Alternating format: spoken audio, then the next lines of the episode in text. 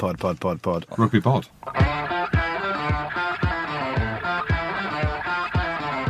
Hello and welcome back to the Rugby Pod. I'm Andy Rowan. Big Jim and Goodey are with me as usual. We're going to take a look at some of the international rugby from the south. Then we'll head north to Northampton, where we'll be joined by England and British and Irish Lions for Courtney Lawes to discuss his return to Saints and their unbeaten start to the season. So sit back, enjoy, and make sure you've subscribed on Spotify. Looking to step up your Mother's Day flowers? The Home Depot has an idea. Let Mom's Green Thumb do some digging with colorful flowers, pots, and premium soils to bring out the most in her patios, walkways, and gardens. Right now, get Vigoro potting soil just $8.97 for strong, healthy, vibrant plants, indoors and outside. Shop our wide selection online and pick up your order in store and give Mom the gift of a beautiful garden. Get Vigoro potting soil just $8.97 at the Home Depot. How doers get more done. See homedepot.com slash delivery for details.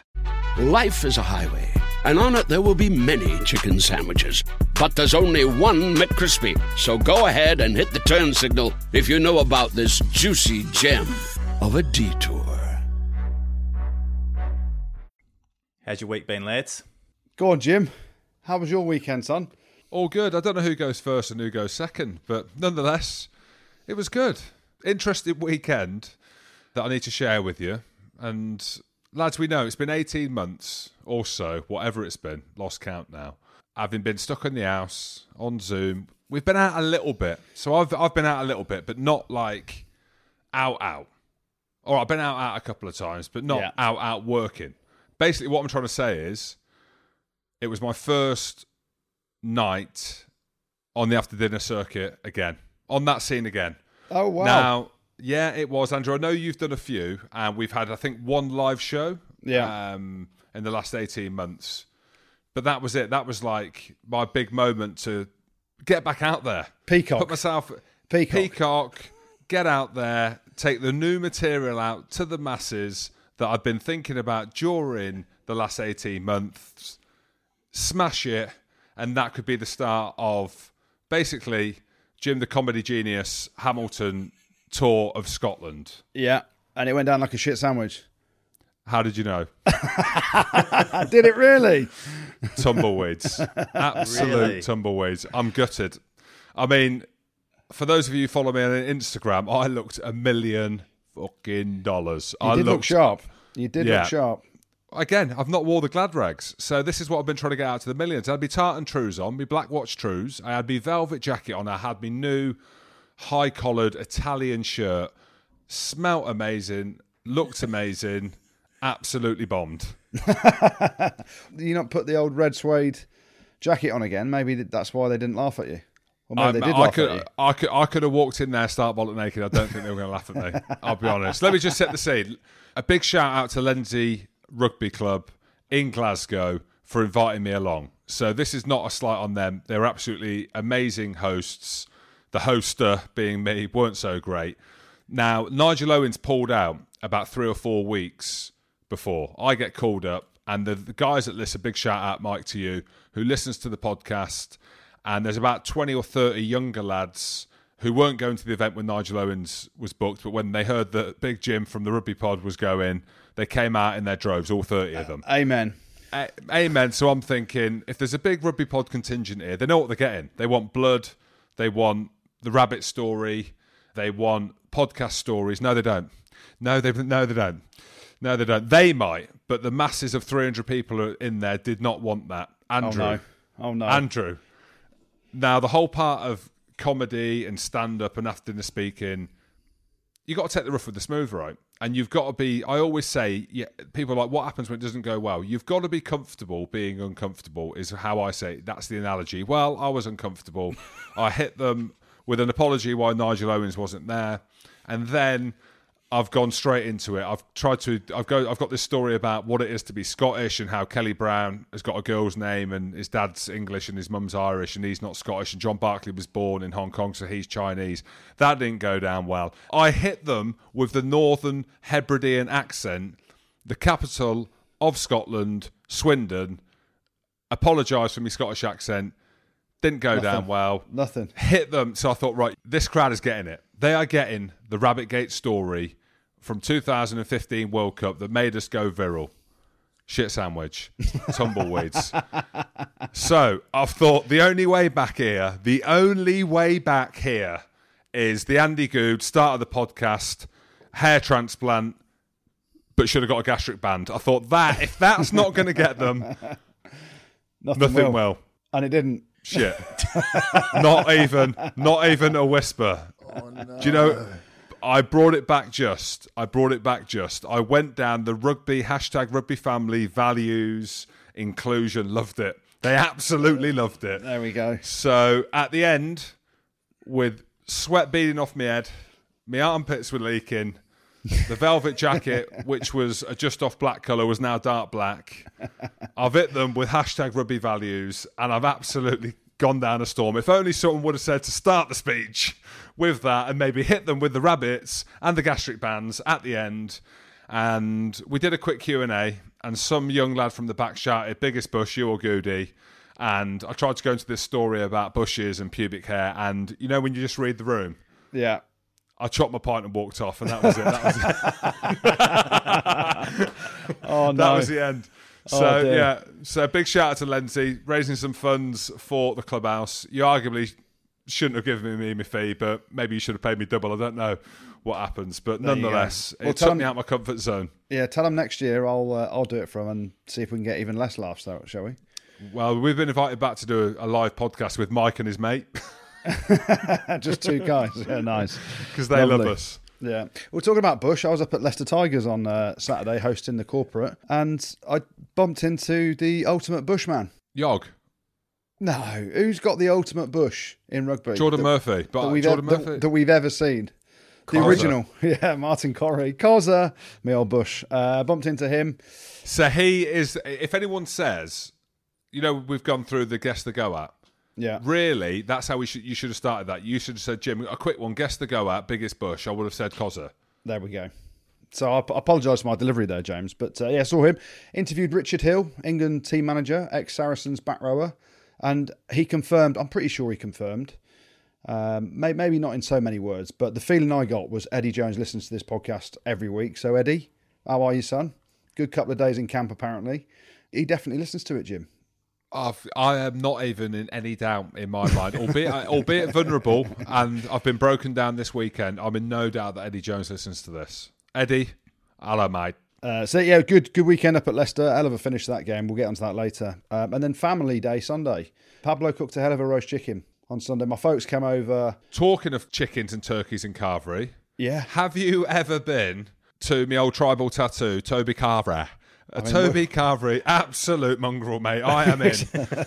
I have not been to. A, I don't reckon you've been. This is why it is. It doesn't sound the best. It's basically an all-you-can-eat Toby Carvery, but you don't get to eat all the meat. That literally you need a chainsaw to cut. but with four kids not wanting to cook, it, it, it was an absolute breeze. It was a bottomless Coke and Fanta, which the kids aren't allowed, and it was bottomless veg, which the kids don't want. But I was loving it. I was absolutely loving it. So big shout out to Toby Carver. nice. Today I was back in the gym. I say back in the gym. Were I went you? for a yeah, I went for a spin class today. We're going on holiday in a couple of weeks, so I need to shift about ten kilos. Can you do that in a couple of weeks? Do you reckon? Um, I, with your diet, I don't think so. But I don't I know tweak tweak meals have been absolutely dominating, but yeah, I was back in spinning again this morning. I've got two apologies to make to my fellow classmates. Uh, first and foremost, Jim, and you'll appreciate this.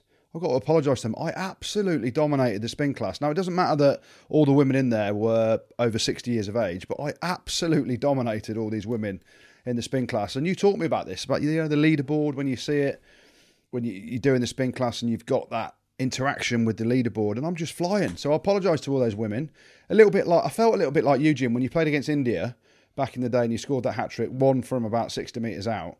You can only beat what's in front of you, can't you? I've, exactly right, Andrew. Uh, you can go as hard as you can go, but if people ain't going that hard, then your go in hard is very hard. Yeah, exactly. So I dominate that. But then I've got to apologise to all those women as well because off the back of Pablo's roast chicken on Sunday, when you have the stuff in, tell the farts that the next day. Oh my goodness, mate. Sage and onion stuff Oh, and dear. farts. I mean, I just filled the room with absolute pace and power on the bike, but also absolute power coming out my arse as well. So, two apologies to anyone that was in my spin class this morning. It was Pablo's fault, is all I'm saying. Well, the start of my weekend wasn't quite as uncomfortable as Jim's, but it was still unpleasant watching the All Blacks go down to the now number one side in the world, the Springboks. What do you guys make of that game? What about my tweet after? I absolutely loved it. Dangling the carrot, and the it's so funny watching the I interactions. almost bet on that. I almost bet on that. Well, d- tell me why. Because, no, because I knew what you were doing. What? What? What? I said it straight. I said the number one team in the world have just beaten the All Blacks. Yeah, there's nothing Correct, wrong James. with that. It's correct. But Very it's- true. But then, what are you biting at then? This is the thing. This is the hilarious thing. I've put it out there. The one message, the one comment that sticks out when the box play what's on the in front of them instead of kicking the leather off it, they are hard to beat. Frank Jacobs, he knows when an expert puts a tweet out there in the public domain. And that's the only one that I saw, but there was a bit of hate there. But I love South Africa, and this is the whole thing. I've seen a lot of lads and ladies out there passing judgment, passing opinion. A lot of professionals, players, saying that they don't like the way that South Africa play. Tins, Mike Tindall, he said something about it. I love it. I love the way that South Africa play. I'm a rugby purist. I'm a rugby genius. Did I say genius? You did. Um, Genie Arse. and Springboks should have, and if it wasn't for Luke Pearce's decision, beaten the All Blacks in the game before. So if they would have lost that game, Matt Carley, I would have been at not like Luke Pearce, where Luke Pearce called the scrum advantage over with a kick. Matt Carley, in my opinion, made a couple of big, big decisions. Francois Steyn's rip at the end yeah. uh, where he ripped the ball before the tackle was complete. Penalty, which got them back in. Touch and go. Touch and go. Yeah, I don't think it was touch and go. I- His, his knees weren't on the ground. It weren't touch and go. IMO. I IMO. think it was definitely, So- definitely a genuine rip. Oh, Andy Yeah, Rowe. but it's ge- uh, no, it's a it's a genuine rip, but it, it's where it's what he does. It's where he's ripped it. If you ripped it on the floor, you can't do that. So he was deemed. No, you to can't. so he was deemed that he thought he ripped it on the floor. But it isn't that one decision that obviously it's easy to say if someone misses a tackle or gives a penalty away at the end of the game, like that penalty for the for, uh, for the All Blacks that gave South Africa the penalty to win the game in front of the sticks. That isn't the reason why the All Blacks lost the game. So it's easy to pick out individual decisions. Obviously, Yeah. the way the game maps out or whatever. But the thing is with the Springboks is the physicality, as we saw with the Lions. Uh, the kicking is almost like a 50-50. That ball goes up in the air. You know, you've got Jordie Barrett, who, by in my opinion, the genius, is one of the best players in the world at the minute. Now, e- even for him, it's probably a 50-50 whether or not he's taking them high Yeah. balls when Faf puts them up. Do, do you know what I mean? So I don't. I know that players and fans don't like the way the Springboks play, but the physicality and they actually opened up a little bit at the weekend against the All Blacks, and the best team in the world won. Yeah, they did. They did. And a couple of things. Lukhanyo Am's round the back offload for the first try. Yes. Just um, like he looks like the coolest dude ever. The way he plays, he never looks flustered, never sweats, never seems to be out of breath or anything. Absolutely shredded. You see the pictures on social media going around? shredded. I bet he's hung like an absolute horse as well. I mean, of course, I'm telling you without doubt, without doubt. I'm telling you that that the ball round the back to do that under that pressure when he's Ball back. Yeah, he hasn't a ball even had a back. look. Yeah, flick round the back door, unbelievable skill, and that obviously went to Nkosi, and then he hands it on to Diolande to score. Duane Vermeulen was ridiculous. I mean, Yeah. He's monstrous, isn't he? He was just smashing boys, carrying big. Uh, great to see him back, and you know, uh, Ulster fans will look forward to seeing him pull on their jersey because he's he's a monster. He can go. He can go. You want someone to go, he can go. And then the whole time, Jim, when I'm watching it, every time a Pimpy comes in, Mapimpi, that's all I can think of. Just the old scream. Do it for us, Jim. Pimpy. there you go. Every time he's anywhere near it, I'm giving it big licks on that. So um, yeah, it was. Listen, it was a hell of a test match, wasn't it? You know, number one in the world. That was on the line again. The All Blacks were going for six straight in the rugby championship and, and to go unbeaten. And everyone's been criticising South Africa, but when you actually hear about what they've had to go through over the last, and it, it makes you think a bit. We're just judging the game at the weekend that we see on the box, you know, on on Stan Sport and Sky, whatever it is. How good is Stan Sport, by the way? Yeah, it is. It is. Big shout out to Justin Harrison. I know our mate and friend of the show, Drew Mitchell, is involved in that. But Yeah. in terms of commentary, I was Mehrts, Mehrts is mm. really good. Andrew Mer- Mehrts. Mehrts is class, absolutely class. But that's they've got the right people there, which from us watching on the other side of the world, and maybe the fans not watching it week in week out Southern Hemisphere rugby, I thought they did so well in terms of bringing Yeah. character and Yeah, definitely. whatever The, the- the- yeah. the only downside, the only downside to it, it's not a downside really. The only thing I will say, uh, Campo, who's on pitch side. Just needs to tuck his collar in. Like he's always looks like he's scruffy. Sort yourself out, Campo. And we've been we've been on Hong Kong with him, haven't you? He's probably He going around. me. He absolutely hates me. Does he? Why? He's probably just going around giving stickers out for his academy that his he was doing rugby in Hong Kong.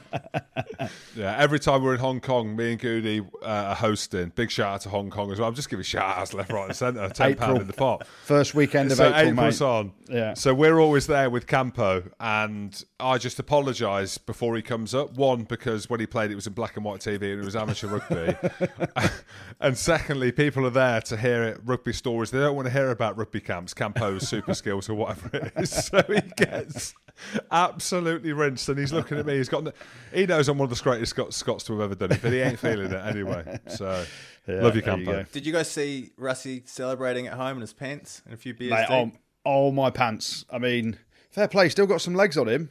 Like when you retire, Jim, your legs have disappeared, and not that you had any anyway. Genetics.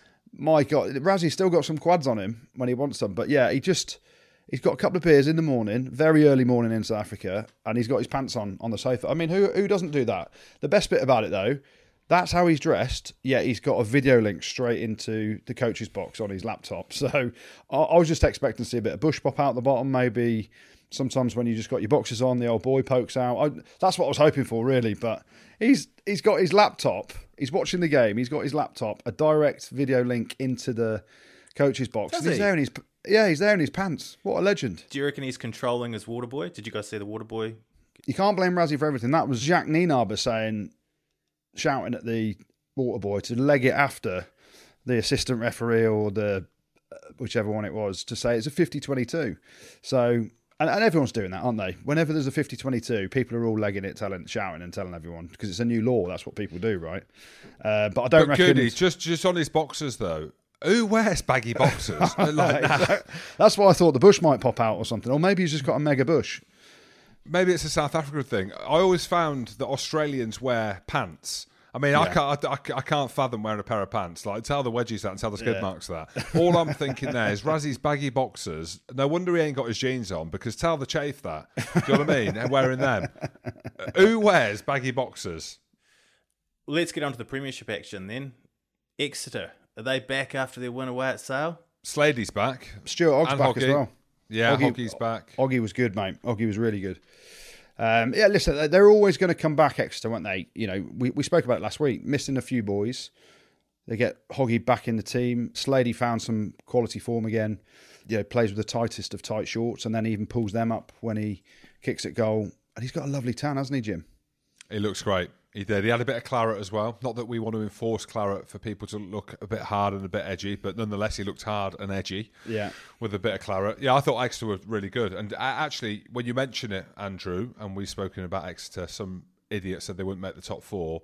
Of all the places you want to go, having lost two games, it's probably not up to Sale. So, and the way that Sale play, I know that Sale got a red card. Oh my Van Rensburg, what are you doing, mate? Yeah. What are you doing, big fella? He's a big fella, so I don't want to say too much. But yeah, Exeter, are they back? It was a stuffy game. Um, what about Will Witty's try? Mate, I, it just made me think of you, Jim. Have you got that in your locker? Because he's gone off the left foot, off the right foot. He's won the Fluke. race. he's a good lad, Will Witty. I played with him up at Newcastle, top boy. And uh, mate, I was really pleased for him actually because people are just laughing, aren't they? He charged it down, and then when you see a big guy running after the ball, you're thinking, mate, you're never going to win the race. It's uh, Mr. Gilmore's jacket. What is it? You're just getting ripped, aren't you? And everyone's just giggling.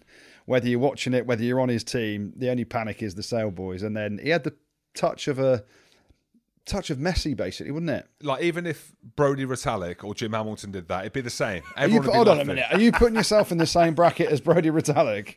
No, I'm putting myself in the bracket of a tall, athletic second row, as in who could be perceived as quite slow. But Yeah. either way, it's been laughed at. So I don't think it's Will Witty. We're laughing about it. Let's be honest, it was an unbelievable finish. It Yeah. really was. He's So, used both yeah. feet as well. Just just to remind everyone, he's used both feet. In first touch, I think was right foot. Second touch, left foot, and it took him away from the Sale chasers. Mate, it was class, absolute class. If he tried it again, absolutely no chance of him doing it. One foot, left foot, right foot, kind of thing. But it was mate, it was absolute class, and I'm really pleased for him. A couple of yellow cards and a uh, to Bath and a massive crowd at home for Bristol helped them get home in the West Country Derby, didn't it? Oh, did not see with all due respect to Bath, that performance coming, but hats off to them. They played very well. There's a few talking points out of that game. Andrew, They were you were robbed- the citing commi- mate. You were the citing commissioner from that game, so we'll get on to that. Let me just talk up Bath because I thought they were really physical. I thought Yeah. they played really well. Bristol and all my semi, who's out now, as we know, for 16 weeks or whatever it is. We had Big John Afoa on last week. Um, he knew, he knew that Big Semi weren't coming back. Let's be honest. he did. But he didn't tell us. He didn't tell us. But um, Andrew, over to you because were you citing commissioner on Friday night? No, I reckon I'd make a hell of a signing Twitter. commissioner. You were Twitter citing commissioner. Just Twitter reporting, mate, um, and just give my opinion. And again, some people coming back at me, absolutely trying to hammer me for just giving an opinion on the facts of rugby union, ladies and gentlemen. First and foremost, Ian Tempest. I mean, Shave it. Shave it off. yeah, just, just shave the head, mate. Just shave the head. I don't want to be too harsh. The first try Just that say Bristol, it. Yeah, What what happened? What did you see? the, the first try that Bristol score, mate, Karl Dickson must be either in the biscuit tin, and I know I eat a lot of biscuits for people that say that, oh, he's having a massive poo, because there was the clearest knock on by Harry Randall, and he's, he's not even said anything. Then they score pretty much straight away. Steven Luatua gets through and does the big wonder dive, the ash splash, or whatever it was. Doesn't even check it for the knock on. What are you doing? You got one job. It's clear as day, Karl Dickson. What are you doing? Go back for it. Check it. Ridiculous. So Bath get done on that. Then a bit later, they score an unbelievable try. Bath do. Ojomoh, who I really like as a player, scores an unbelievable try, and Tempest blows up for a knock on just as He blew it up before. Yeah, he blew it before, didn't he? Yeah. it was it was a millisecond before he's put the ball down. And I think the learning are here as a referee, just let the try be scored and then you can check it. Because there was hmm. no knock on there. It's a 14 point swing. You know, Bristol shouldn't have had their try that they were given. Bath should have had one that was was disallowed because of a knock on where there was no one anywhere near the ball being knocked on. And then the try at the end, and Jim, this is your area of expertise. The driving maul, biggest crossing or obstruction you've ever seen in your life. yeah, it is. Th- Thank you, thank you. The It- end. it- it is, it is. But the, but this is the thing around ruggers, isn't it? There's so many of them things that you can pick up on, the little nuances. But you're right, the level of refereeing needs to be up with a level of play, Mm. and we can sit here and we can probably debate it all day long. A lot of the time, it's not, but it's a difficult job to be a referee. Yeah, it is. Hence why you have the TMO. And this is the thing, Andrew, maybe if we carry on talking about bushes and all that, this podcast will naturally come to its organic end. You know, it could that could happen. But you listen to the commentators, and my point being is you're picking these things up. You listen to the very top end commentators. I think Brian O'Driscoll was he commentating on the one on Friday. Yeah, but he missed he missed the the crossing for the line out. Yeah, but he got the knock on though. But Yeah, he got yeah. it on after 100%. after. And Austin's very good. And again, it's something that I've questioned whether or not it should be or shouldn't be the case. But I kind of think it should be is that the TMO can hear the commentary and that almost influences them because obviously ex players and high end players pick up them things. Do you know what I mean? Yeah. The kind of little, little things that can influence a game. So But I'll be, I'll, I'll be honest, I did get corrected on that because I said it last season on our podcast around the TMO can hear the live in-game commentary feed, but as soon as he is asked a question, or as soon as there's something where he buzzes in, they cut all the comms so he can't hear anything else. Oh, so, so so as soon as he gets told, can you check that for me? Yeah. It switches off, does it? Yeah, yeah, ah, that's what. I'm told. All right. that is what I'm told. So how he hasn't checked Karl Dickson the knock on originally, um, because they picked up on that straight away, didn't they? That there was a knock on, and then two phases later, Bristol score. And the big one for me, and the big learning, and, and you know, as Pat Lam says, you don't lose, you learn. Don't blow the whistle up if there's a try going to be scored because we can check everything. If you blow it up before he's put the ball down, and it's literally that millisecond, then and people are like, "Oh, it's a good, strong decision." You know, he's backed himself. Well, you can back yourself and make the wrong decision, which he did. Um, so I feel for Bath. They were they probably deserved to win, I think. And you know, they didn't get the rub of the green. Stuart Hooper, you know, he wasn't happy after the game, was he? He wasn't happy. Yeah, and rightly, and rightly so. Yeah, the scrum. I think they dominated.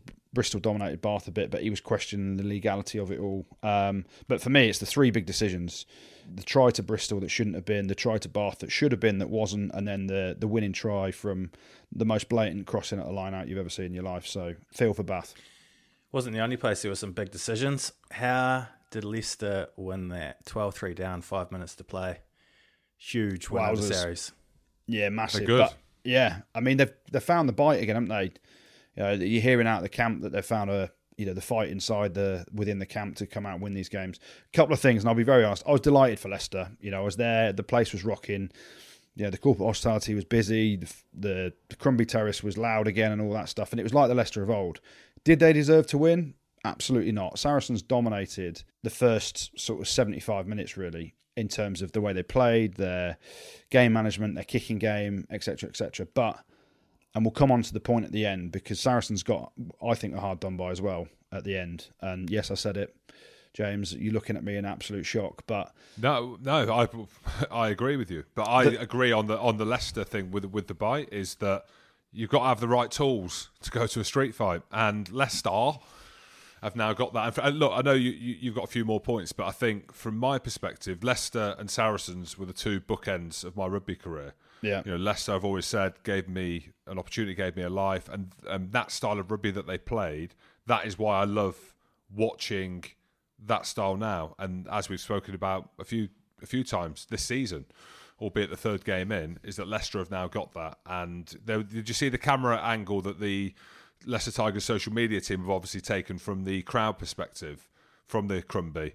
Where it was going around, they scored the try, and it was all the fans and stuff like that. It took you in to the stadium, which, yeah. as we know, is a fantastic place to play. And uh, yeah, I, I, felt a bit emotional for them. Yeah. Not just off that, but as in everyone involved in the club of Leicester and the fans. Yeah, and you saw what it meant afterwards, like Genge and poor old Brett Deacon, your mate. Oh, old he whiplash. Got, he got absolute whiplash when Genge's given him the biggest man hug you've ever seen. So, yeah, listen, if you're delving into the, the depths of the game, I think Mark McCall will be really frustrated with himself. They're in control of the game, 12 3 up. The weather conditions were horrible. Like I was there, atmosphere was unbelievable, but you couldn't play any rugby in it. And Brett Deacon said it in, I think, the in game interview. It's better off, you're better off not having the ball in this, these situations, but it's about managing the territory, managing the field, and managing your kicking game to exert pressure on the opposition. Saracens had that in abundance, didn't they? Mark McCall will be frustrated with himself. He took Faz off with 12 minutes to go. Didn't get it at all. As the Leicester subs yeah. were just kind of coming on. Yeah. Yeah. So Genge comes on, Van Poortvliet comes on, who I thought had a, a you know uh, made a real difference. Freddie Steward as well, but he took Farrell and Earl off with 10, 12 minutes to go, and maybe he's looking back on it now and going, did I need to make those substitutions? You know, did I need to? Faz is the absolute leader, and he's the perfect guy in those conditions as a ten to run the ship to get you to 12-3. Maybe Mark McCall thought, oh, the game's done, I can just pull him off and, you know, we'll just carry on doing what we're doing. But hindsight, you know, Leicester obviously got the penalty to pull them back into losing bonus point range at 12 6. And then there is the big debate around what happened at the end. And without a shadow of a doubt, it is a penalty to Leicester for Aled Davies diving on Guy Porter and shoving him into touch once the once he's on the floor. You can't do that. But again, going back to the TMO, and going back to uh, the referee, Christophe Ridley, who I'm, I'm, pretty sure a lot of the Saracens fans are, are, are, very frustrated with, A, for this, what we're going to talk about now, but also B, when he does give the penalty try, do you see him smiling? Mm. Did you see that, Jim? I saw that. No, I didn't, Andrew. No, I didn't, Andrew. No. Yeah, he's kind of smiling and not kind of. There's a massive grin. Yeah, it's a big old grin that he's smiling and looking down, um, which I d- I don't think is a great look. But what the TMO and in all the excitement, he does the right thing to check it. It's the last play of the game. He thinks there's something up. He thinks there's something that's not quite right, so he checks it with the TMO. And Aled Davies flies in, uh, and it is a penalty to Leicester. But what they don't check is what Dan Kelly does. Um, yes, he does. Forearms him on the floor. Yeah, in is that what he's been cited for? Is that yeah. what he's been cited for? It yeah. is. yeah. So he, he what, what, yeah. what, happens is uh, obviously Dan Kelly sees it, he's raging, thinks the game's lost, and then flies in and shoulder to the head of Aled Davies when he's prone lying on the floor. And then, so you've gone right. The initial penalty would have been to Leicester for what Aled Davies did, but we turned it round because Dan Kelly, you shouldered someone on the head, and then apparently Faz after the game, and I didn't see it because I was back in the corporate offside suite has chased the referee and is shouting at him on the field and all this stuff about so, that about that decision. Yeah, yeah, yeah. yeah well, that, that's yeah. the thing because I was going to do an Andrew Good and I was going to rewind, rewind, and video it and put it on social, but I didn't want to do that. Uh, Dan Kelly's agent is my agent, and he's a good lad as well and a good yeah. player. But I I picked that up and thought, how has that not been checked? But because I am not a rugby citing officer nor wannabe, Goodey. Uh, I didn't put it on. maybe but yeah, maybe, there's, maybe there's a job there for me, isn't there? I, I don't think maybe. I think you are absolutely the right man to do that. Jim, what's the story with the Saracens takeover? That's what it is. It's a takeover. Um, not controversial, in my opinion. I've seen a few things today. The thing, and the reason why I say that, do you know the reason why I say that line, I sound coy, is because the game at the weekend, obviously Saracens versus Leicester, at the end of the game, the camera pans up and Nigel Wray's there. And it's all the talk is around Nigel Wray now just being a fan of Saracens, but that camera made it as if nothing had changed. Do you get what I mean when you look at it in that sense? But yeah, Saracens now sold 30 million, 32, 32. Which is, oh, I, oh, it's only two mil. Good, It's two mil, mate. Yeah, it's peanuts in your household. Um, but the interesting thing for me is the value of the club and the fact that there is people out there that are still interested to invest in rugby. Saracens are a really interesting club when you look at it from the outside. They don't have a huge fan base. They're a very successful club, as we know. They've got tarred history, as we know, with the Saracen scandal. But for me, if there was any club that was sellable and room for growth commercially, it's Saracens. North London club, they've got their own stadium, which has got huge opportunity for growth. Hasn't got their own training ground yet. You've got some of the highest profile players in the league. And I th- genuinely think this when you look at the media narrative and you look at the interest in Saracens, there is a pantomime villain part of it. Mm. But I think everyone can agree that European rugby looks significantly better with the Saracens team in it. Yeah, I think when you look at it, um, there's actually this new takeover. So there's a lot of Saracens DNA within the new consortium that's taken it over. And first and foremost, around Nigel Wray, people think he's sold the club and that's it, and he's just a fan. He's not, because he's still got, in his words, a significant minority in terms of the, the shareholding. So Lucy Wray's still going to be CEO, Uh, so he's got a, a significant minority, but albeit a passive one, was the words that he used. And he's he's put his heart and soul into the club, so you can only tip the slipper to him. For me, it's great to see him back. You know, they're, the Premiership is a better league with them in it. People want to watch Saracens play and sit. You know, for for all the success they've had. You know, it's the same when Leicester had all the success that they had. Other teams wanted to mm. watch Leicester play because they wanted to see them beat. No one wants to see one team win everything all the time because it becomes boring. But I also think on that Goodey is around the salary cap, and you, you just said about a team winning all the time. I think the salary cap situation that happened with Saracens has pulled the wind out the sails of rugby in terms of investment into the game, in terms of controlling how much players get paid. I am all for players getting overpaid and finding ways to do that. And I say that because for the growth of the game, I say that for the for the for the growth and the financial reward and the commercialization of this game. yeah, That's I- what I, think. I, I I understand your point, but when you say the growth of the game, Do you agree? rea- no, I don't, because you actually you can flip that and go, well, actually, you could bankrupt the game by carrying on that way. You're relying on, But look at football. but that's different. Football's very different, mate, because the TV deals. Basically, football. There's so much money in football now because of the TV deals around the world. So the Yeah, Premier but, that, League. that- that- but that started that started 20 years ago. Do you know what I mean? So that that momentum started 20 years ago. You know, when Vinnie Jones and these lads were playing and probably not getting paid the money. you're not comparing apples with apples there. You're comparing apples with oranges because football in every country in the world, people play football. It's the biggest sport on our planet, without a Yeah, shadow of a doubt. So you can't And- uh, compare and that to I'm, rugby. I'm sit, yeah, but I'm sit, I'm city till we die. Like, I I know, mate. We're third, in, we're third, I'm in, t- I- we're third in the Champo, mate. I know, one at the weekend. I'm looking at it from a minuscule level in terms of rugby arguably, arguably being on the cusp of a tier one, tier two sport. That's how I'm looking at it in terms of the growth. It feels like now the investment in the game, in players, the amount of players last season that were having to back up because the squad depths weren't there, the amount of rugby that's being played, more rugby being played, how difficult it is to consume the team along across all the broadcast rights and, and platforms. Uh, We can have this chat another time. Mate, I get it. I yeah. get it. But the biggest word, the biggest word, it's not the biggest word in terms of the long number of letters. The word that's used the most across the world at the minute is sustainability. Rugby wasn't sustainable the way it was carrying on with clubs spending what they haven't got. So what they've tried to do is rein it back in a little bit so it becomes sustainable. So then you can grow it off the back of it. Because if it had carried on the way it was, we'd have lost three or four or five clubs in the Premiership without a shadow of a doubt. And then you've got a much weaker league and you've got no chance of growing the game. So it's a balance. I get it. It's a balance, though. And Northampton are three from three after their win over London Irish. What'd you make of that game? Yeah, it's interesting. I mean, we've got to remember the weather was atrocious uh, across most of the games this weekend. And um, Saints actually flew out the blocks, went 17 0 up, I think. Proctor scored a try for a lovely little kick through, and they were flying. But then Irish do what Irish have done at the start of the Premiership and have come back into it when they've gifted a 17 point lead. Not gifted, but, you know, gone behind 17 nil down and fought their way back into the game and actually looked the better team in the second half. Got themselves into the lead. Uh, Parton scored a, a decent try, some good hands. And then towards the Albert Tuisue, people say it's a headbutt. People say it was just a coming together of two foreheads. Alex Waller was just going around trying to wind people up to get a penalty. Me old blowbags. A coming together, a coming together of two foreheads. I thought you were going to say something else. Then, Yeah, but, there we um, go. yeah.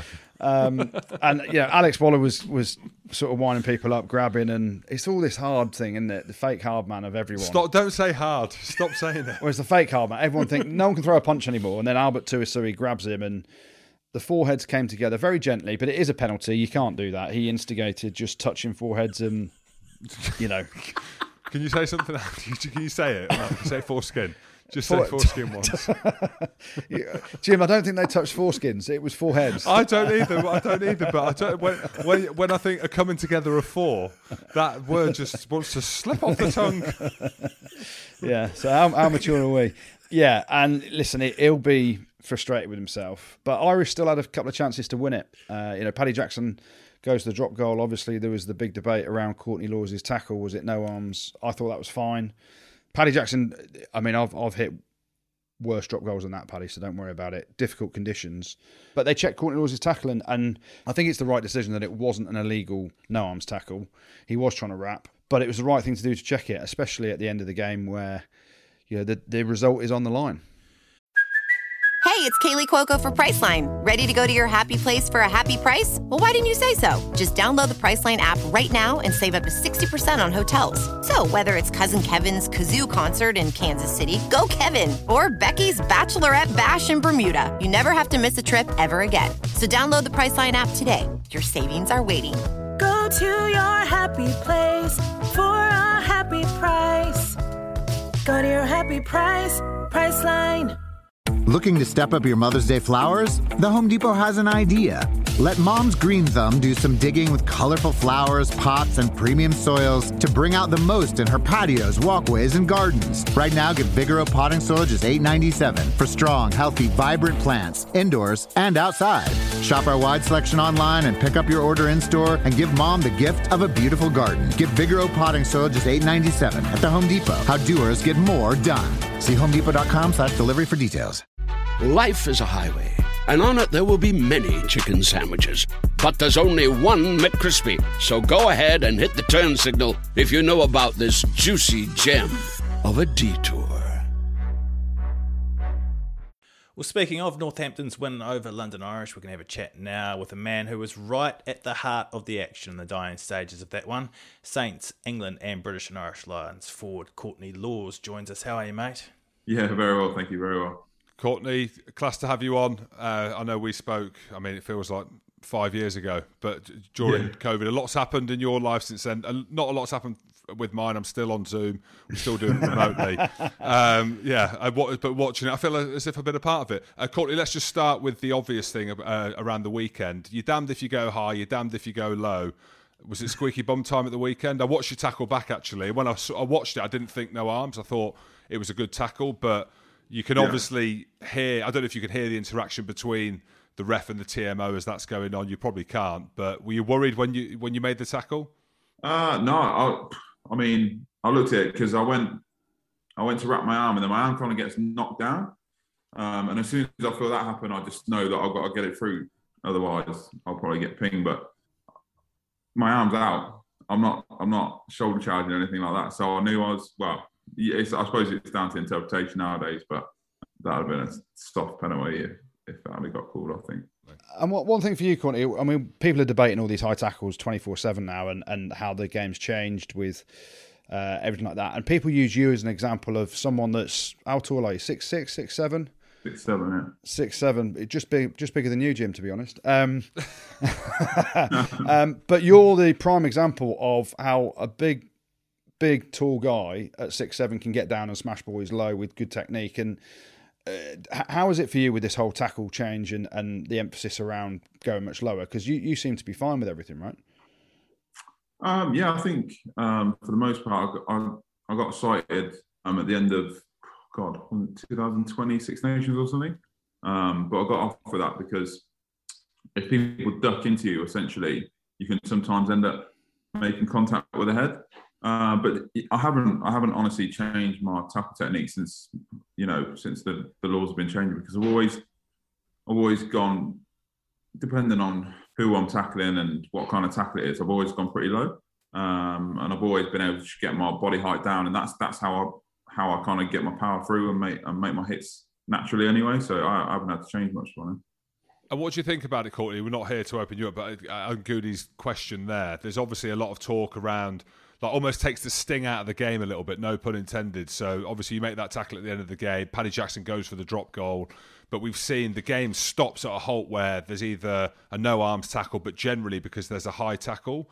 Like, how is it as a player being involved in that? I mean, it changed just as I as I retired, thankfully, because I was probably one of the highest, not hardest tacklers in in world rugby. But is it frustrating as a player when you're going through, they're going through the framework, or do you feel like now they've managed to kind of get the right balance of, of making the right decisions? Um, I'm a bit split on it because I I completely understand why, uh, and I think it is important um, to take player safety and um, and and try and try and make the game, especially around around brain damage and stuff, try and make it safer. But at the same time, people make mistakes. Yeah, I know. I know that, that they're obviously trying to they're trying to stop people from from making these kind of mistakes. But it, it's a game of rugby, and um, and things happen, and sometimes it's a split, not even decision. It's just uh, somebody can drop before you know it, and you end up making contact with the head, or you know things can just happen, and then you end up with a you know six week, four week ban or whatever.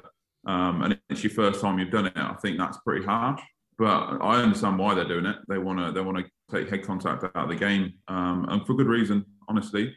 Um, but I, th- I, think especially for like first time offenders and people that have clearly just got it slightly wrong, um, you don't have to be so harsh on them. No, certainly not. Um, let's talk positive then. Let's talk about the start that Saints have had to the season. Three from three. Um, really good place at the minute. I know Boydie said after the game at the weekend it was a bit of a get out of jail free card um, that you boys played. But the Premiership's so close and loads of games that are going to go one way or the other and really tight games. But you boys are flying at the minute. Uh, yeah, I mean we're playing pretty crap, but we, are we're winning. Uh, no, no, honest, honest, if I'm honest, we, we got on quite lucky, and there's only so long we can continue to do this uh, before it catches up with, with us. But the positive thing about it is we, have the talent in absolute spades. There's no there's no doubt in my mind that we can be the best team in the league if we can put um, our game plan together consistently um, throughout the 80 minutes. Um, and you see glimpses of it.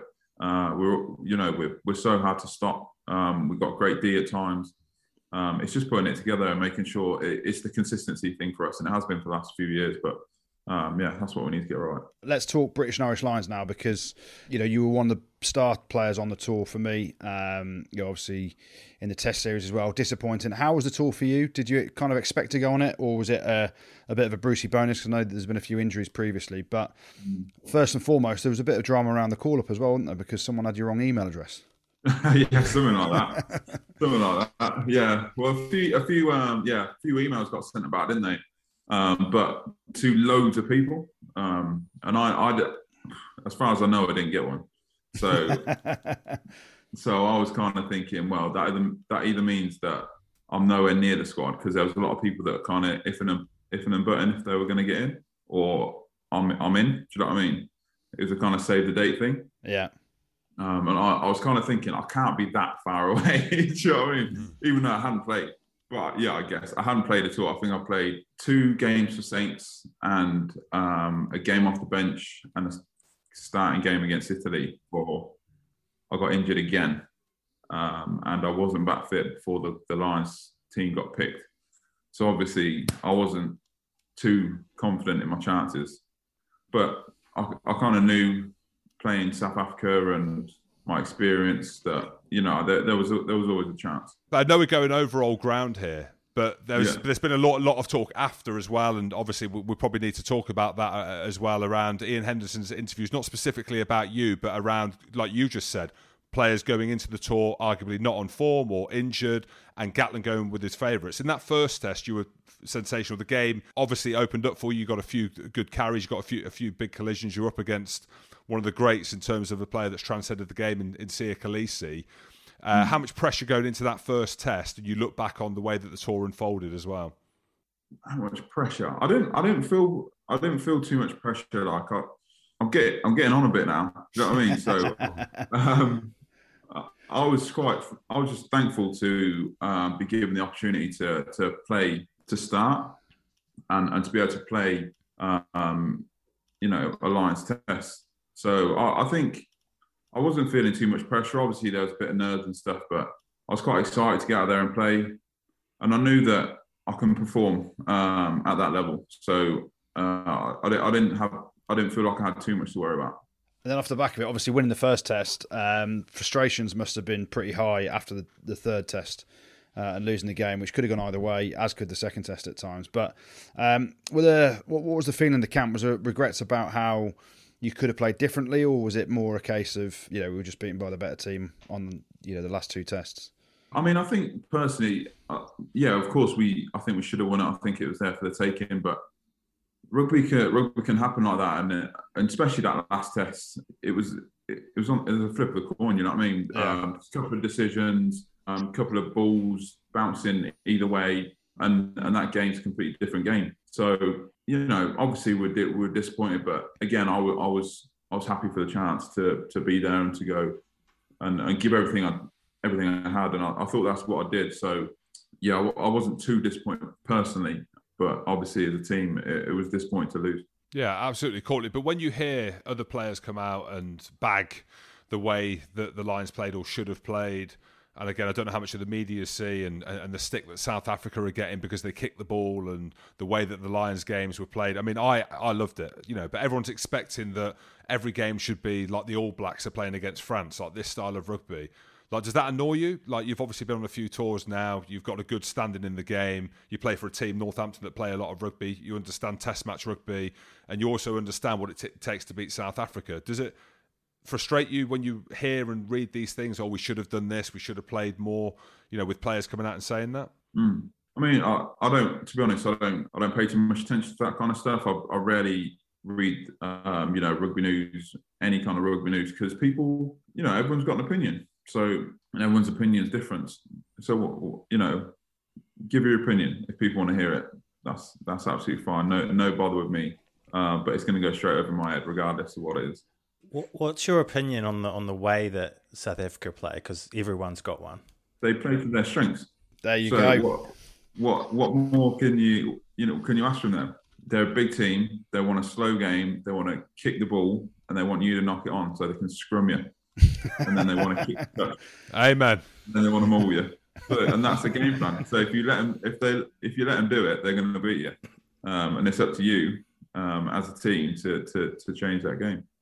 I love that. You say they want to scrum you, and then they kick it to touch, and then they want to maul you. That that sounds like a team that you you go pretty well in, Courtney. Eh?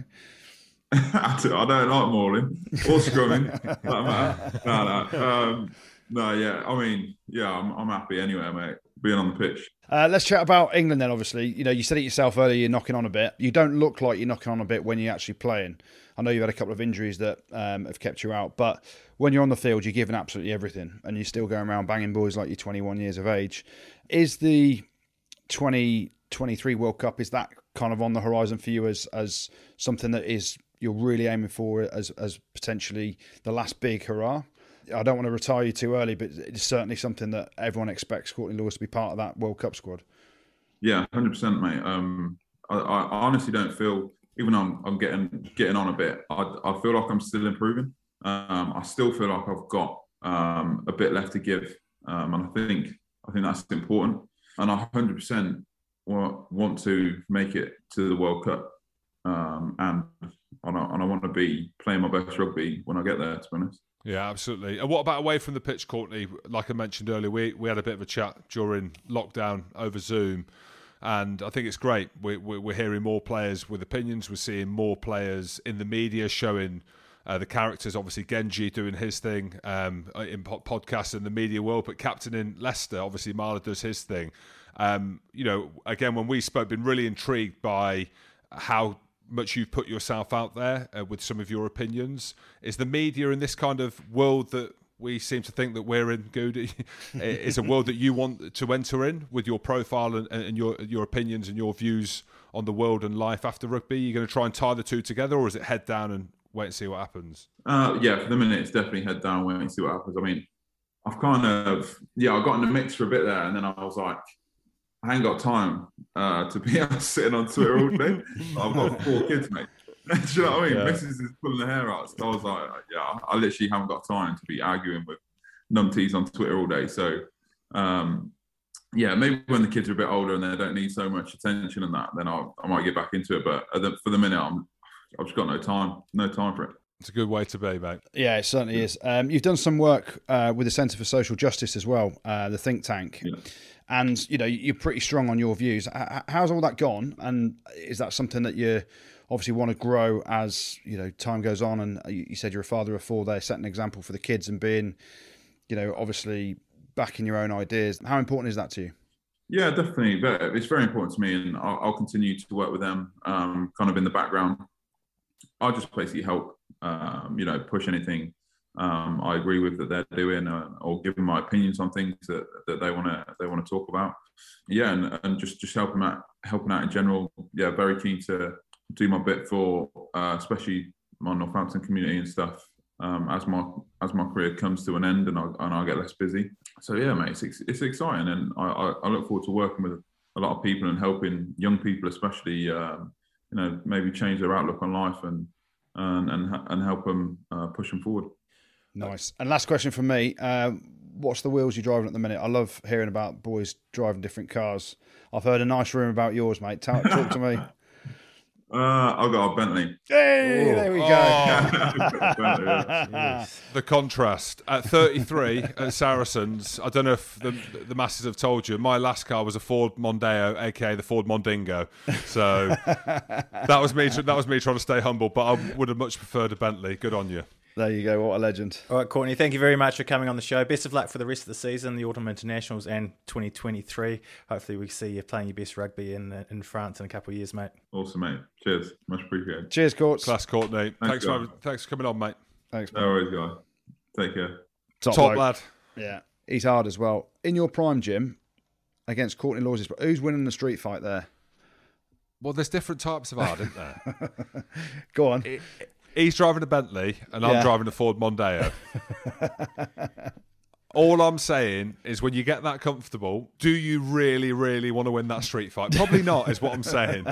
If you're scraping the barrel like my good self, Jim Hamilton, you're fighting for your life, Andrew. Do you know what I mean? But no, um, I watched him hitting players when he came on, and that's the thing. It, he's always he did hit a bit high. He hit scrum halves and stuff like that, uh, which obviously which you could do, and you were obviously blitzing them, blindsiding them, and that was his thing.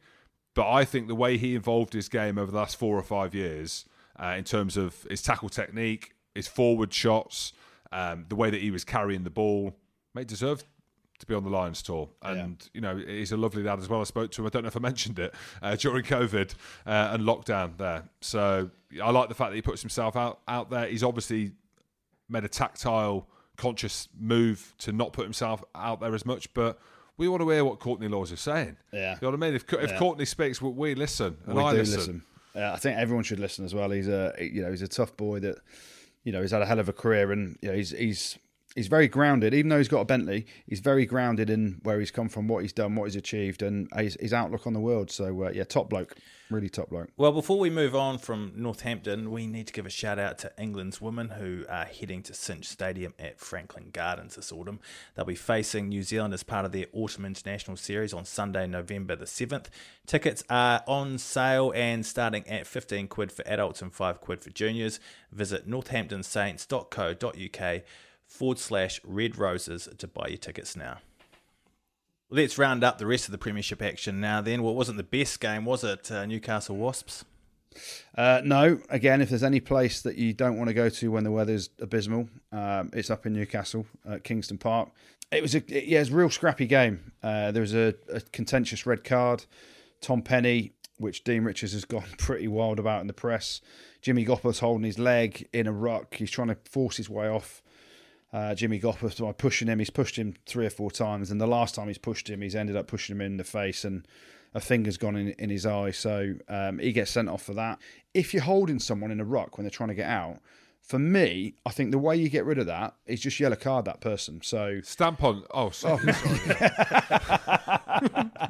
you can he do that, Jim? So the initial penalty, the initial instigator is Jimmy Gopperth holding Tom Penny on the floor when he's trying to get out. And yeah, there's that little d- horrible niggle in the game, isn't there? So what you they should do with that, no, they should what the, the, look not stamping, but the scars on my hands of when you're holding people in. If you get six studs, old school, on the upside of your hand with a rotation, it ain't nice. it ain't nice. no. Maybe that's the only thing they should bring back. Is just allowing that the rotation of six studs on another man's or another human being's hand, and then that will stop. No, I don't think that's the case. Jim. No, they might not. No, they might not do it. Yeah. You know, there, there was a question around whether Vaea Fifita should have got sent off uh, for a high shot. Um, I'm loving. I'm loving this. you know, it, it was a weekend of drama, wasn't it? But then uh, Wasps will be kicking themselves, literally. And Dan Robson, uh, who is a wonderful player, we've talked him a hell of a lot on the podcast. But unfortunately, when you've had the shocker that he's had with a minute to go, you've got to you've got to mention it. Wasps were winning the game. A minute to go, they're in Newcastle's 22, and they've got a turnover, so they're in the 22. All they've got to do is play out about 60 seconds. So set a pod up, pick and go, stay legal, boot the ball out, you win the game. You're going back from the cold northeast back to Wasps, back to Coventry, back to your luxurious home just overlooking the Coventry Canal with four points in the bag. No, no, no, no, no. For some reason, Dan Robson gets the ball from the bottom of the ruck, fires out a 20 metre pass to Jacob Umaga around his feet. He doesn't really control it or anything. Newcastle pick it up, go the length. Three or four phases later, Callum chicks through and scores a winning try. So Wasps have only got themselves to blame for for that, but it was a horrible, scrappy game, and you know. To me, Newcastle won, and I play for Newcastle as well, so that's okay. Jim, you would have been pretty happy to see Adam Hastings pulling the strings, playing a blinder for Gloucester at Worcester. Not only because the Timberland boot is up for grabs in a few Boots. weeks' time. Boots, two boots. A boot. I said boot. I'm sure I said boot. Okay. Well, well, we'll see where it goes. Uh, yeah, I'm happy for Gloucester. Under a lot of pressure going into that third game, having lost two games back to back. We Yeah. said at the beginning of the season that Gloucester had a tough, tough run with Northampton first up, and then Leicester at home. Uh, they played well against Leicester last week uh, in terms of physically they were in the game, so they were under huge pressure going to Worcester. They got some of the boys back in terms of Chris Harris, who came on, scored a try. Thought Woodward looked awesome at 15. yeah, he was great. Uh, Adam Hastings, is he the answer to take Gloucester up? Obviously, having lost Cipriani, I'm a big fan of his. Played really he's well. just leaned up. He did play really well. He's Yeah. just leaned up. So I'm looking at him. I'm like, he's a lot smaller than he was, but he looks unbelievable on Instagram. So I don't know what's what. But from a Gloucester perspective, eh, that's normally bogey monsters going to Worcester, local derby, must win game normally for Worcester because out of all the derbies, if you look at the southwest teams, Bath, Bristol's, Exeter, Gloucester's obviously the closest, but also the one which Worcester in recent years have won that game. So, Yeah. in terms of the context of the season and my season, it was uh, great to see Gloucester get a win. It's a tale of the two fly halves for me. Uh, obviously, Hastings starting his first game in the Premiership for Gloucester played exceptionally well. Unfortunately for Owen Williams, who we've talked up, I think he's a really good player. He got injured early on. I think he snapped his hamstring pretty badly by the sounds of it. Uh, kicking at Jeez. goal. He d- Um, he's not had luck, has he? No, and he, you know, he's he's he's gonna, was going to be or is going to be the guy that is a real fulcrum for Worcester's attack um, and leadership. And he goes off. Obviously, Adam Hastings, his first start, he was immense. Woodward was great, and and then Ted Hill gets sent off towards the end. But it was it was I think it was 12-9 to Gloucester with about twenty minutes to go, and you've lost your main ten. Um, Billy Searle got sin-binned for Worcester, and Gloucester turned the screw. A couple of good tries from kicks Woodward ridiculously good. So yeah, there's a lot of Gloucester fans coming up me on social media for saying they're going to finish bottom. So uh, yeah, I'm I'm really pleased they got the victory. All right, well, shall we move on? Shall we take a break from the code and play a little game? Guess the go at. Please. Oh yes, Please. yes, Whose go is it? It's my mine, go. it? No, it's my go this week. It was yours last week because then I guessed Andy Goo, didn't I? Because he's because Andy Rowe actually Oh, went, yeah, Goodey yeah, of gets course. controversial. Well, you you went it's controversial. I'm like, oh, controversial.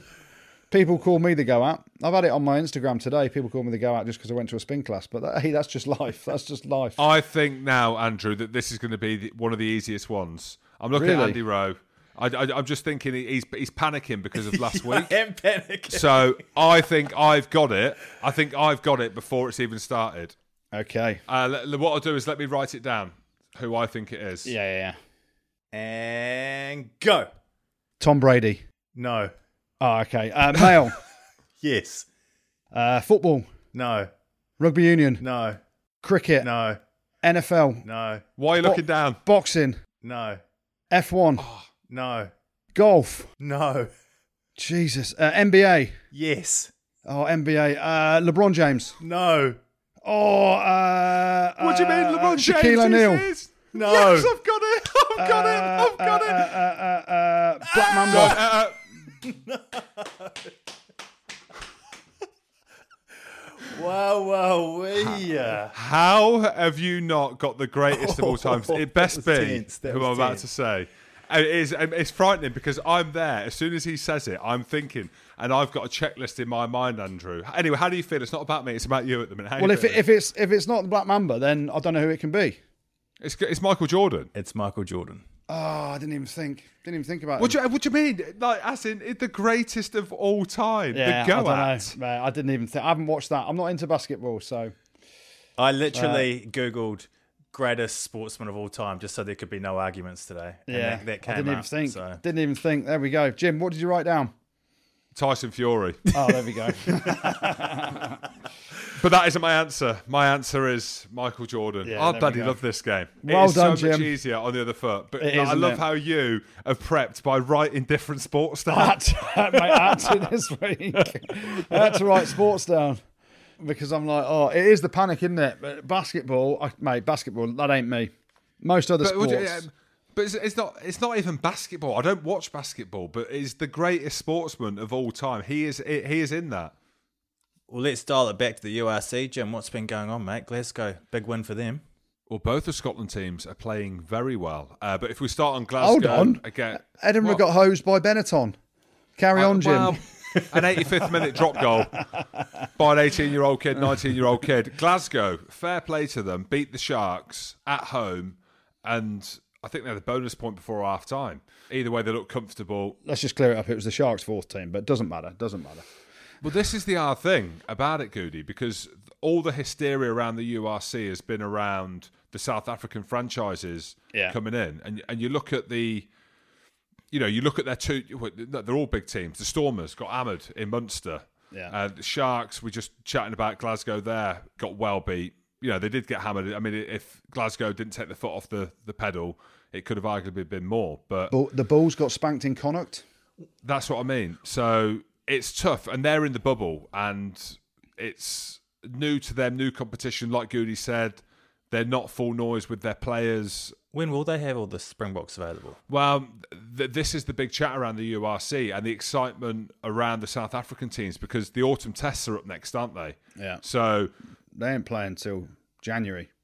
yeah, And then they might need to be rested. Well, and that's And the thing. So, so if you think about the tale of a South African rugby player that plays for any of these provinces, normally they, their end of season is the autumn internationals, isn't it? Mm. And then mm. normally Super Rugby doesn't start till the end of Jan. So I don't think they, these South African players will be playing in the URC, the internationals, until the end of Jan, really, because they'll have to give them a break. They've they've had such an intense six months, really, haven't they, with the Lions, then the Rugby Championship. Last thing they want to do is go and play the Dragons away at Rodney Parade or whatever it's called now today on a wet Friday night in Wales. All you're thinking about is the night out in Cardiff, to be honest. hell of a night, but Yeah.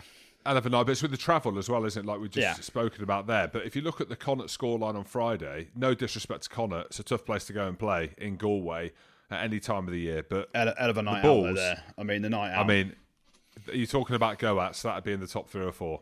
exactly. But 34 points to seven is an absolute slipper. And it's not 50, but yeah, I mean, that's the thing. You're talking about Glasgow, very good. And Edinburgh, fair play to Benetton. And a, a drop goal by Leonardo Mourinho um, at the end. And Benetton win it. But there's some exciting games that matter in the, in the championship. I mean, Where? poor Newport. Newport Gwent Dragons, mate, against Leinster. That mattered. that mattered to Luke Narraway, the recycler.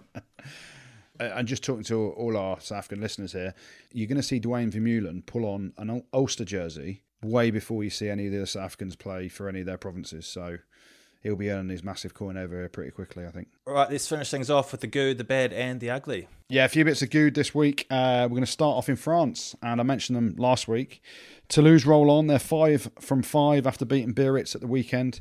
Uh, so tip the slipper to them.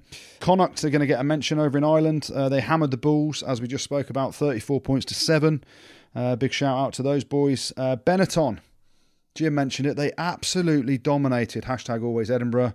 28 points to 27. Uh, they're actually two from two Benettons. That's why they're in the good. Uh, they didn't dominate always Edinburgh, but they beat them. And fair play to Leonardo Marin, 19 year old, who dropped the goal to win it for Benetton. So hashtag always Edinburgh come back to Scotland with their tails between their legs, James. Bring back Hockers. That's- Leonardo Marin. Let's Bring- say O. I like the O at the end. Yeah, bring back, Marino. Bring back Cockers, that's all I'm saying. What else is good? Ben Moon played his 200th Premiership game at the weekend for Exeter Chiefs, uh, so a massive shout out to him. We'll stay in the Exeter bubble. Not that they're in a bubble, but we'll stay with Exeter Chiefs, Chief Chiefs, because Will Witty's got to get a mention for that skill. The charge down, the chase, the hack on with the right, the hack on with the left. The dribble was unbelievable. Lionel Messi esque. Uh, so Will Witty gets a mention in the good this week. That was the game clincher for Exeter, so well done to him. Uh, we're going to go further up north now, and we're going to go to Newcastle. Callum Chick of the Falcons. Uh, a scrappy game, horrible game. Uh, he scored the winner at the end, but he made over 100 metres ball in hand, James. We mentioned them earlier Saints and Leicester Tigers, both three from three.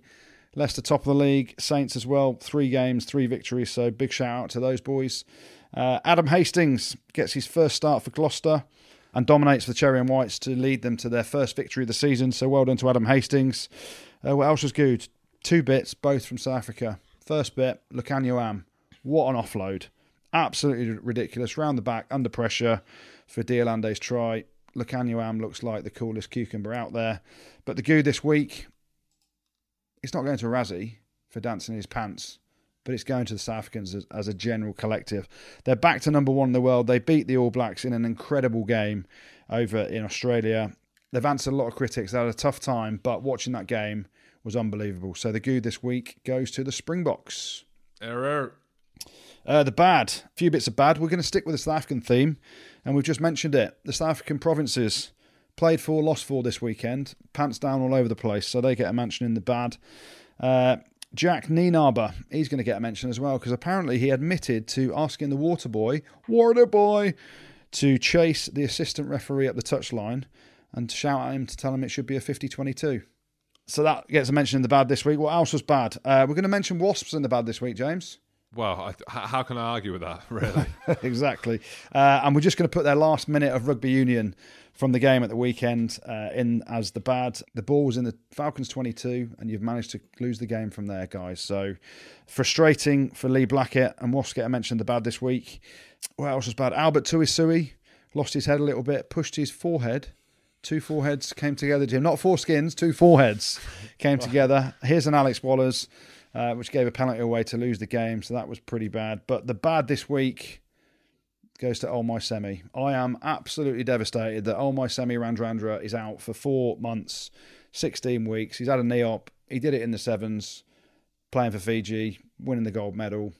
People want to see Semi in the Premiership. Semi gives people a Semi in the Premiership, doesn't he, Jim? So the bad this, this week, unfortunately, goes to Semi Radradra for being out for four months with a knee injury. Uh, ugly, couple of bits of ugly this weekend, uh, and it's all based around red cards, really. Of course um, it is. Of course it has is. to be. Uh, Ted Hill, we mentioned that earlier, lifting a player and dumping him to the ground. Uh, Lloyd Evans head first into the ground. I know there's a bit of conjecture around did he get kicked first, but straight red card for me. That was pretty bad. Tom Penny getting red carded, finger in the eye. I didn't think it's that bad. more unfortunate, but it doesn't look very good, so it gets a mention in the ugly. Joe Tekori, have a look at this tackle if you get a chance. Big high shot on Roman Rufanak, uh, nearly taking his head off in the top 14 for Toulouse against Biarritz. But the ugly this week goes to Rohan Janse van Rensburg's tackle on Harvey Skinner, flying out the line, out of control, absolutely slippers him on the floor, and then runs back into the defensive line and doesn't even worry about him. Gets a red card, looks shocked. It's a red card all day long, Jim. So the ugly this week goes to Rohan Janse van Rensburg's tackle. Thanks, Gertie. And you got a shout out to finish off with, don't you, Jim? I've got a big shout out to the Parachute Regiment. They're raising money to get elite soldiers and their families out of Afghan and back to the UK. They managed to get about half out during the evacuation back in August, but there's still a lot to do and there's still a lot of people left in Afghanistan and are still in danger. Obviously, we don't want to get political and get involved in all that, but it's come from a good source who's trying to do good things, and obviously the British military, as well as other military organisations doing great things across the world. But they're raising money via the crowdfunder. It's crowdfunder.co.uk slash support our Afghans. Uh, they've raised about 50% of their target, but any help from us at the podcast and the millions of listeners would be greatly appreciated. So a big shout out to everyone in the military doing good things. You're here. Thanks, Jim. Thanks, Gertie. Thanks, producer Tristan. And thank you very much for listening. Don't forget to check us out on YouTube as well and make sure you've subscribed on Spotify. Rugby Spod. Spotted pod, pod, pod, pod, pod.